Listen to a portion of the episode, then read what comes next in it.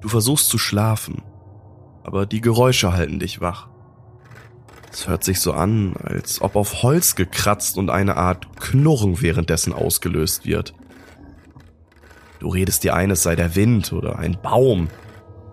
Aber die Geräusche hören nicht auf. Sie gehen immer so weiter. Irgendwann hältst du es nicht mehr aus. Du stehst auf und machst das Licht an.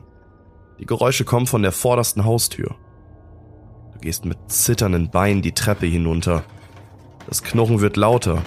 Das Kratzen wird lauter. Schließlich greifst du nach deinem Handy. Die Geräusche hören auf, als ob nichts gewesen wäre.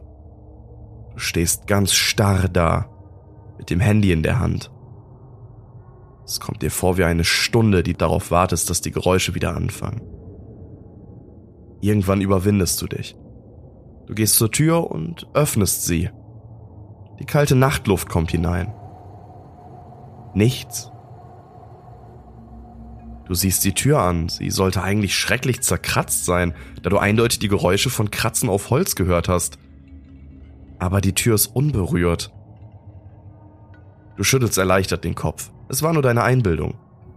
Du machst die Tür zu und dann siehst du, dass die Kratzspuren auf der Innenseite sind.